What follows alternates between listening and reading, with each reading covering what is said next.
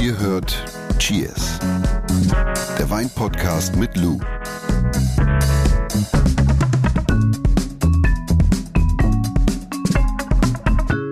Du, es sind schon Sommerferien und ich habe immer noch keinen Urlaub gebucht. Und äh, wenn ich von der Arbeit nach Hause komme, boome ich meine Kinder aus. du kannst dir das vorstellen. Hast du so einen Last-Minute-Tipp noch? Was kann man machen? Was sollte ich dieses Jahr einfach mal machen? Ich hab, Andalusien. ja, Aber Andalusien warst du doch schon mal. ja, war ich schon oft. Ist halt, ist echt recht, richtig weit weg, ne? Ja, gut, aber zu den Sommerferien ist auch noch immer alles voll. Was ich halt auch wirklich cool finde, ist Südtirol.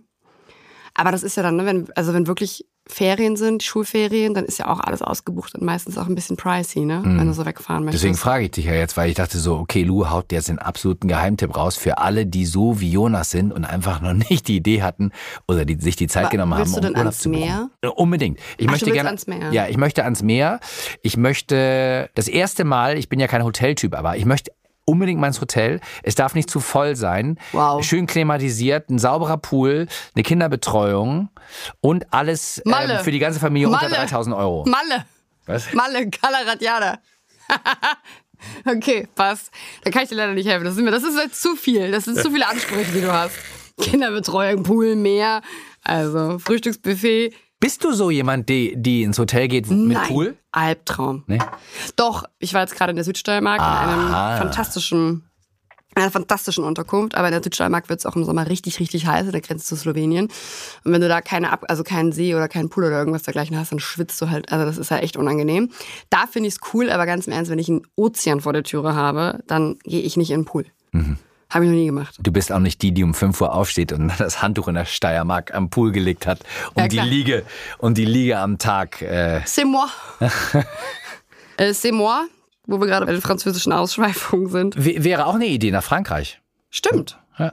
Eine, also mein Sohn lernt ja Französisch jetzt in der Schule, Mhm. obwohl ich bin ja so ein totaler Spanien-Freak. Aber das wäre vielleicht einmal eine Idee. Wir fahren, wir fahren nach Frankreich. Ja, Frankreich hat ja auch schöne Bin Ecken. bestimmt der Einzige, der die Idee diesen Sommer hat. Der Wein der Woche. Und so ein bisschen Urlaub haben wir schon im Glas. Mhm. Du hast uns nämlich schon das erste äh, Schlückchen Bordeaux eingegossen. Ja, das ist nämlich heute auch unser Thema. Bordeaux. Es gibt eine kleine Einführung zu dem französischen Weinanbaugebiet Bordeaux. Weil ich glaube, da haben viele ab und zu, ab und an Probleme. Und Vorurteile vor allen Dingen. Vorurteile Dazu komme ich wahrscheinlich gleich. auch. Mhm. Und wir haben jetzt 2121er Bordeaux. Das ist jetzt AOP, also kommt aus der gesamten Region Bordeaux. Wie heißt der? Äh, Fournier. Fournier. Fournier. Fournier. Fournier. Fournier. Cheers. Cheers. Haben ihn jetzt auch leicht gekühlt serviert. Finde ich sehr angenehm, muss ich ganz ehrlich sagen. Jetzt auch im Hinblick auf den Sommer. Hier vielleicht auch nochmal der Reminder. Traut euch, auch wenn es keiner mehr hören kann, traut euch wirklich mal auch ein bisschen Rotwein, ein bisschen temperierter zu trinken. Und dann macht das Ganze viel mehr Spaß. Don't drink warm wine. Don't drink warm wine. Oh. So.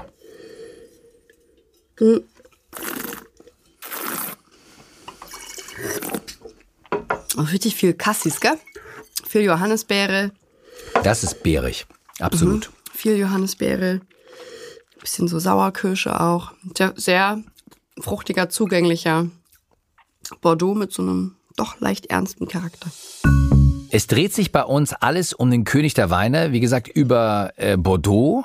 Ist ganz lustig. Ich habe mal äh, nachgeguckt. Es gibt ja auch die Bezeichnung Wein der Könige. Das sagt man über Burgunderweine nämlich. Ne? Und die liegen so manchmal so ein bisschen in der Konkurrenz. Bordeaux und Burgund, oder? Ja, ich glaube, das sind halt so zwei Oldschool-Weinanbaugebiete. ja, schon. So, so zwei traditionelle Weinanbaugebiete, die halt schon jahrelang so bisschen prestigegeladener sind, sag ich jetzt mal. Aber lass uns mal geografisch starten und auch verorten. Wo liegt überhaupt das Weinanbaugebiet Bordeaux? Also Bordeaux, das nochmal vorab, für alle, die es nicht wissen, ist tatsächlich eins der renommiertesten Weinanbaugebiete der Welt und befindet sich im Südwesten Frankreichs. Und die Region erstreckt sich, vielleicht hast du es schon mal auf der Landkarte gesehen, entlang der Flüsse Garonne, Dordogne und Gironde und umfasst eine Gesamtrebfläche von ungefähr 120.000 Hektar. Und damit ist Bordeaux, kannst du dir auch hinter die Löffel schreiben, Größer als Deutschland? ungefähr 10.000 Hektar größer als das deutsche Weinanbaugebiet. Also das Gesamtdeutsche. Genau, ja, genau. Also das Weinanbauland Deutschland, ja. Und für alle, die das geografisch jetzt immer noch auf dem Schirm haben, liegt ungefähr 500 Kilometer südwestlich von Paris. Also kann man mal easy mit dem Auto machen. Wenn von Bordeaux die Rede ist, sprechen die meisten immer vom Bordeaux Blend. Was heißt das eigentlich genau? Ja, also die meisten denken ja, dass tatsächlich Bordeaux, das habe ich schon ganz oft gehört, eine Rebsorte ist. Und äh, anders als in anderen Weinanbauregionen werden die Weine in Bordeaux nicht reinsortig auf den Markt gebracht, sondern traditionell als Verschnitt. Besser bekannt als Bordeaux Blend, das war dein Einsatz, Jonas. Mhm. Und der besteht in der Regel aus den drei Rebsorten Merlot, Cabernet Sauvignon und Cabernet Franc. Weitere rote Rebsorten, die mit von der Partie sein können, sind aber zum Beispiel auch Petit Verdot oder Malbec. Ja, aber wenn man, ja, wenn du jetzt irgendwo sitzt genau. und fragt dich ja, was sind denn die drei Leitrebsorten eines Bordeaux Blends, dann sagst du immer Merlot, Cabernet Sauvignon und Cabernet Franc. Okay. Mhm. Also Bordeaux ist eigentlich immer nur Rotwein.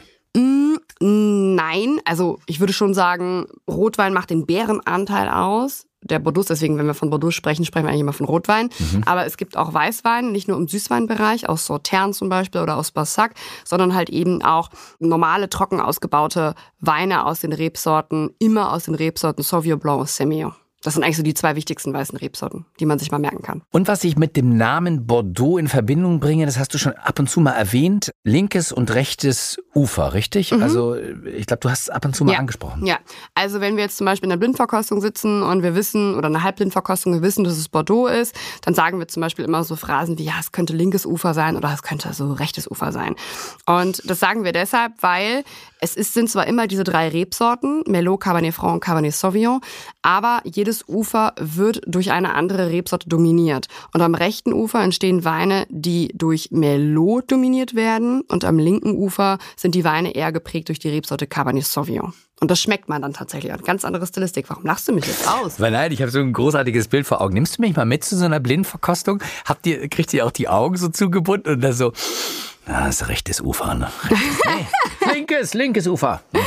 Nee, aber also es gibt ja Halbblindverkostung, ja Blindverkostung. Halbblindverkostung. Ja, aber Halbblindverkostung. Was ist da? Ein Auge abgebunden oder was? Nein, aber wir wissen dann halt eben nicht, welchen Wein wir im Glas haben. Ja. Und das kann man wirklich trainieren. Ich war letztens ganz stolz auf mich, da habe ich zwei sogar Weingüter erkannt. Ja. Das sind dann immer so, das macht also so Bock. Das ist halt wie so ein Spiel. Andere spielen Karten, wir trinken halt Weinblind. Oder andere gucken Quizshows und du gehst halt zur genau. Halbblindverkostung. Ja, oder zur Blindverkostung. Dann sag doch nochmal, was wir uns am besten merken für linkes und rechtes Ufer.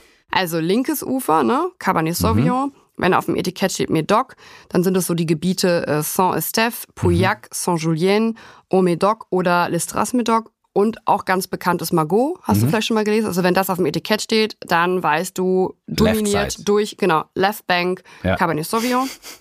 Und dann gibt es halt eben noch die Region auch Graf, ja, und halt eben äh, Pessac-Léognan und das ist eher Weißwein wie eben schon angesprochen, trockener Weißwein dann in dem Fall aus, vornehmlich den Rebsorten Sauvignon Blanc Semillon. Und rechtes Ufer, ja, Right Bank, ist die Region äh, Libournais mit den Gebieten Pomerol. Gibt es ein ganz berühmtes Chateau, nämlich Chateau Petrus und Saint-Emilion. Wir haben ja eben Blindverkostung angesprochen. Gibt es irgendwas, wo man sagen kann, das ist typisch Bordeaux? Also kann man das überhaupt sagen, ja. was die Stilistik betrifft? Ja, definitiv. Mm, es ist ja auch so, dass früher zum Beispiel Österreich, als sie noch nicht so eigenständig waren, haben dann auch sehr viele WinzerInnen versucht, so Bordeaux-Kopien zu machen. Also man hat wirklich versucht, diesen Stil nachzuahmen eines Bordeaux. Und allgemein gesprochen kann man auf jeden Fall sagen, dass aus Bordeaux mittelschwere bis kräftige Rotweine stammen, immer mit einer durchaus prägnanten Säure- und Tanninstruktur. Und typisch für Bordeaux natürlich immer, ja, also abhängig von Herkunft, Leitrebsorte und natürlich auch Alter des Weins, ist der Duft nach schwarzer Johannisbeere, nach Zwetschge, manchmal finde ich auch so ein bisschen Sauerkirsche, Zedernholz und Bleistiftmine oder Pfeilchen. Und Bleistiftmine hat man ganz oft bei gereifteren Cabernet Sauvignons, also linkes Ufer, also wirklich so gereifter Bordeaux, linkes Ufer, dominiert Cabernet Sauvignon, hat man ganz oft diese Bleistiftmine. Mhm. Kennst du das, wenn du noch so, wenn du als ähm, Kind in der Schule am Bleistift Ja, das ist lustig. Hast? Wir haben ja ganz oft schon darüber gesprochen, aber ich habe dieses ähm, die, oder wenn du ganz oder wenn Geschmack du, kann ich nicht so richtig. Oder wenn du Bleistift spitzt, dieser ja. Geruch, das ist wirklich ganz typisch bei den Gereiften. Ja. ja. Hm. Doch, der Geruch, ja. Mhm, genau. Das ist immer Anspitzer sozusagen. Ja, ja, genau. Ja. ja. Also daran erkenne ich das tatsächlich sehr oft. Dann ist für mich, wenn ich Bleistiftminen habe, dann denke ich mir so, ah, Moment, das könnte, das könnte auch in Anbetracht der Farbe und generell der des Geschmack der Säure- und Tanninstruktur könnte das tatsächlich linkes Ufer Bordeaux sein. Wie sieht's denn mit den Qualitäten aus? Ich hatte früher einen Onkel, der hat mir immer zu Anlässen, zu besonderen Anlässen, immer eine Flasche Bordeaux geschenkt. Mhm. Und ich habe so das Gefühl gehabt, dass er mir damit signalisieren wollte, dass es was ganz Hochwertiges ist. Das ist halt ein Bordeaux.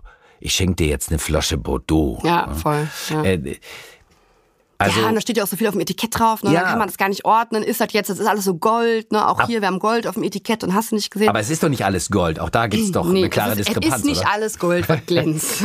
Nein, also das, was du dir als erstes notieren musst, ist auf jeden Fall die Tatsache, dass sich die Qualität der Weine immer auf die Chateaus, nicht aber auf die Weinbergslagen beziehen. Mhm. Ja, das ist der erste wesentliche Unterschied zu Wein zum Beispiel aus dem Burgund. Da reden wir von Lagen und im Bordeaux sagen wir Chateau XY. Also du würdest nicht sagen, äh, ich will den Wein aus Lage X, sondern du würdest sagen in Bordeaux, ich will den Wein von Chateau X.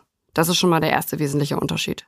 Und die qualitative Einstufung der Chateaus klingt erstmal kompliziert, ist es aber eigentlich gar nicht, hat ihren Ursprung in der berühmten Bordeaux-Klassifizierung von 1855, aka die Grand Cru Classé 1855, die in fünf Ränge, musst du dir vorstellen, eingeteilt ist. Ah, wie bei uns, fünf Sterne. Mit genau. der Bewertung, ne? Genau, ja. Wir, wir sind ja fünf Sterne, cheers. Und das Hauptkriterium für die Einstufung war der im langjährigen Durchschnitt, also bis zu 100 Jahre, erzielte Preis für den Wein, der Qualitätsstand der Weine und der Zustand des Besitztums. Aha. Ja. Und vielleicht auch hier noch mal kurz, ne, Chateau, das klingt ja immer so prunkvoll, ne? Es gibt auch Chateaus, die heißen Chateaus und das ist eine abgefragte Garage. Aber ich wollte gerade sagen, Zustand des Besitztums bedeutet dann ja Aber auch, dass Fall es gepflegt, dass es besonders Ja, ja. gepflegt sein muss. Ja, ja, genau. Also Okay. das sind dann schon nur diese, diese Bunker, die da halt stehen, ne? Und Wie meinst du Bunker? ja, so, so Prachtbunker. Ich würde Schlösser sagen, du Ja, sagst okay, Bunker. Schlösser, ja. Also es muss aber nicht immer ein Schloss sein, aber in der Regel gerade bei den, bei den Chateaus sind es tatsächlich so, so richtige, riesige Anwesen, richtige Schlösser. Und bei dieser Klassifizierung, also von 1855, wurden erstmals nur die Rotweine aus Médoc, ja, also linkes Ufer, und die Süßweine aus Sautern und Bassac klassifiziert. Und erst viel später, also so irgendwann in den 1950er Jahren, kamen dann andere Weinanbaugebiete, also hier nochmal rechtes Ufer, wie zum Beispiel Saint-Emilion und Graf dazu. Aber, aber da ist jetzt eine Lücke. Was ist denn mit den Weinen, die nicht berücksichtigt wurden? Weil es gibt ja auch noch andere Weine als, als große Chateaus. Oder? Richtig. Also Weine, die da nicht das war ja auch, also, wenn man sich das mal, musste, mit- musst du dir wirklich mal in einem Geschichtsbuch nachlesen oder generell, also wie die da bewertet haben, ist schon wild, ne? Aber egal. So, also viel Bestechung und also es ist schon, ist Wie im schon, richtigen Leben, ne? Ja, ist schon ein bisschen ironisch alles, aber egal. So, äh, Weine aus dem Medoc, also die nicht in der Klassifikation von 1855 berücksichtigt worden, heißen Cru Bourgeois und das heißt so viel wie bürgerliches Gewächs, hast du vielleicht schon mal gehört. Und diese bürgerlichen Also Gewächse. Cru Bourgeois habe ich schon gehört, aber die Übersetzung darüber Ja, das heißt aber Gedanken gemacht. bürgerliches Gewächs. Und die machen tatsächlich fast die Hälfte der gesamten Produktion in Bordeaux aus. Ah. Bekannt sind aber immer nur die großen Chateaus. Mhm. Und sie stehen, also diese bürgerlichen Gewächse stehen so für, ich sag jetzt mal, einfachere, aber trotzdem qualitativ hochwertige Weine, die vergleichsweise, ja, ich würde mal sagen, schon für einen schmalen Taler zu haben sind. Nur die stehen halt immer in diesem, in diesem Schatten von den Chateaus, die halt eben klassifiziert worden sind. Und das ist halt sehr, sehr schwierig. Und ähm, da steckt Bordeaux auch wirklich in der Krise, ne? Jetzt hast du Jahreszahlen erwähnt. Äh, 1800 anno dazu mal. Mhm. Äh, Nochmal zur Klassifikation. Das ist schon ganz schön lange her, äh, Mhm. dass sie das festgelegt haben. Wie bitte wird das kontrolliert? Ja, ganz schön lang ist gut. Das ist ja hier, das ist ja, Ja. da ist schon ganz schön viel Wasser die Dordogne runtergeschippert, ne? Geflossen. also, es gibt einige Klassifikationen. Ich habe ja gesagt, es gibt nicht nur die Klassifikation mh, von 1855 für das Médoc und für die Süßweine aus Sauterne Bassac, sondern es gibt halt eben auch die Klassifikation wie zum Beispiel für Saint-Emilion. Die wird zum Beispiel alle zehn Jahre kontrolliert. Die ursprüngliche Klassifikation aber zum Beispiel nicht. Und aus diesem Grund kehren halt wirklich einige weltberühmte Chateaus genau dieser Klassifikation den Rücken zu. Krass. Also ja, und treten halt wirklich aus und sagen, das kann es halt echt nicht sein. Und das sind zum Beispiel so berühmte Namen, die man einfach wirklich mal gehört haben muss, wie Chateau Cheval Blanc oder sowas, die wirklich als im obersten Rang, also das war ein Einser eine Einsergeschichte, die standen ganz oben, ich habe irgendwas fünf Ränge, die waren wirklich ganz, ganz oben und die haben gesagt, ciao. Und das ist halt heftigst. Ne? Mhm. Also das ist halt richtig, richtig heftig. Und natürlich gibt es auch WeinkritikerInnen, die da genau das kritisieren, weil die halt eben sagen, naja, sorry, aber die Qualitäten der Weine sind halt lange nicht mehr so gut wie 1855. Mhm. Aber Bordeaux wird ja eigentlich immer als edel gefeiert. Muss denn Bordeaux von namhaften Chateaus dann auch immer teuer sein im Umkehrschluss? Mm, ja, also wie gerade gesagt, so wie Chateau Cheval Blanc oder wie auch immer, hast du nicht gesehen. Das sind natürlich die Big Player des Weinanbaugebiets Bordeaux und die sind für Normalsterbliche fast unbezahlbar. Das sind schon richtige, das sind schon, die hauen, gehen schon richtig gut ins Portemonnaie, muss man schon sagen. Und Gib mal so eine gesagt, Vorstellung, was kostet da so eine Flasche? Das kommt halt immer drauf an, gerade wenn du, wenn du die jung, jüngeren Jahrgänge oder sowas kaufst, dann musst du halt schon, ich sag mal so, das geht so ungefähr los. Hm, kommt drauf an, welchen, welches Chateau du kaufen möchtest aus dieser Klassifikation. Aber jetzt gerade ganz oben, die gehen dann halt so los bei 1200 die Flasche oder so. Und werden die dann? Sag ich jetzt mit 1000, sagen wir mal 1000. Ab 1000 gehen die los. Es gibt natürlich auch kleinere Chateaus, die in der Klassifikation berücksichtigt worden sind, wie Chateau Talbot oder sowas. Die sind dann ein bisschen günstiger. Aber es ist halt trotzdem natürlich krass so. Heftig ist das. Und du hast gesagt, jüngere Jahrgänge. Bedeutet das eigentlich immer, dass wenn ich ältere Jahrgänge kaufe, dass ich mehr hinlegen muss? Nein. Genau das also Gegenteil ist der Fall. Wenn du die jüngeren Jahrgänge kaufen möchtest, wenn du zum Beispiel sagst, okay, ich möchte Chateau Cheval Blanc kaufen, keine Ahnung, Jahrgang, sag ich mal, schieß mich tot, 2020 oder mhm. was, kostet es viel mehr, als wenn du sagen würdest, du würdest, also einen gereifteren Chateau Cheval Blanc kaufen. Ne? Das sind dann auch natürlich, hast du immer ein Restrisiko, ist die Flasche noch intakt. Also okay. jetzt zum Beispiel zu meinem Geburtstag habe ich mir ganz viele Bordeaux gekauft, Bordeaux gekauft aus meinem Geburtsjahr. Mhm. Und das waren natürlich nicht die, die riesigen Big Player, aber das waren trotzdem Chateaus, die in der Klassifikation berücksichtigt waren. Und das hat trotzdem enorm viel Spaß gemacht. Ne? Und dann kostet halt die Flasche nicht mehr als 100 Euro.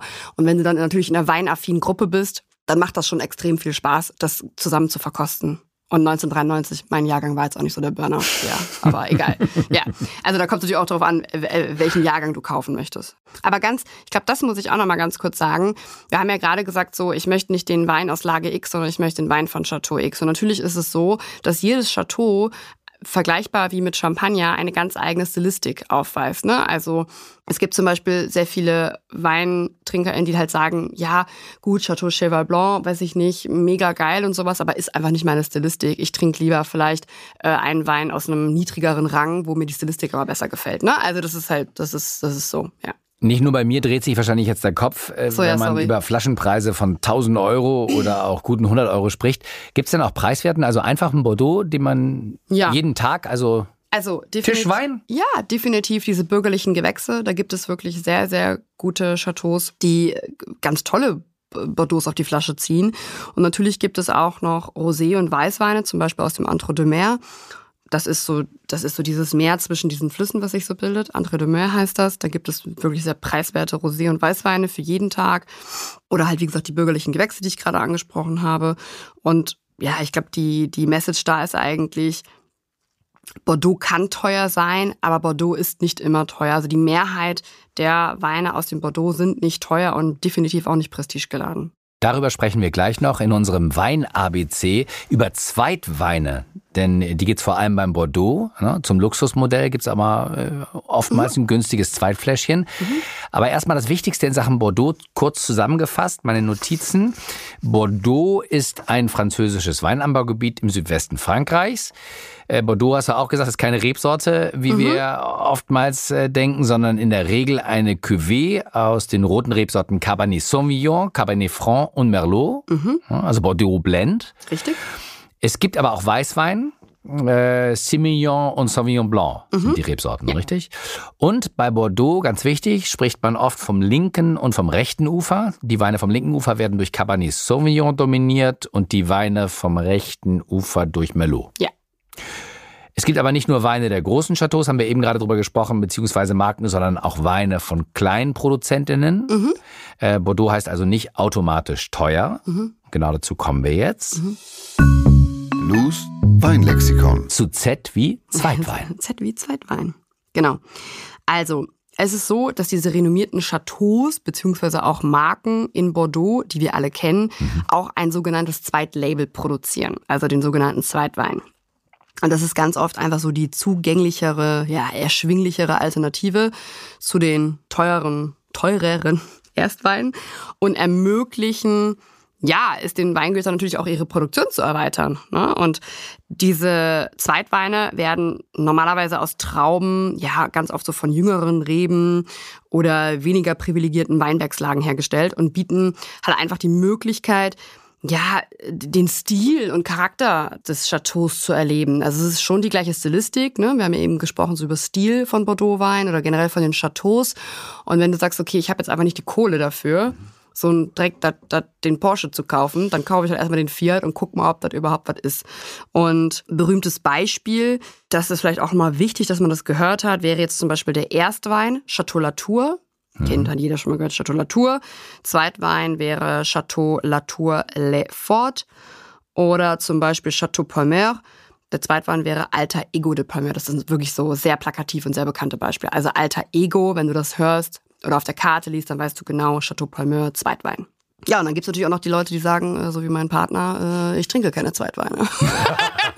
Aber das ist in der, in der Beratung, in der Beratung ist das so ein bisschen wieder, äh, das ist die kleine Schwester oder der kleine Bruder, ne? Ja, genau. Vielleicht ist das auch schöner ausgedrückt als dieses, dieses ab, also zu sagen, das ist jetzt irgendwie das Schlechtere oder sowas, das ist Quatsch. Also ich glaube, es ist super cool, um überhaupt einen Zugang dazu zu finden. Und Bordeaux, das möchte ich auch nochmal sagen, kann wirklich unfassbar viel Spaß machen. Gerade so im, weil Bordeaux macht ja auch eigentlich erst Spaß, wenn es gereift ist. Es sei denn, du machst ja so bürgerliche Gewächse, Bordeaux für jeden Tag.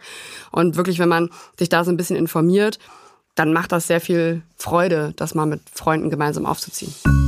Komm, wir nehmen uns noch ein Stückchen äh, Spaß. Der Wein der Woche. Der Wein der Woche. Fournier, ne?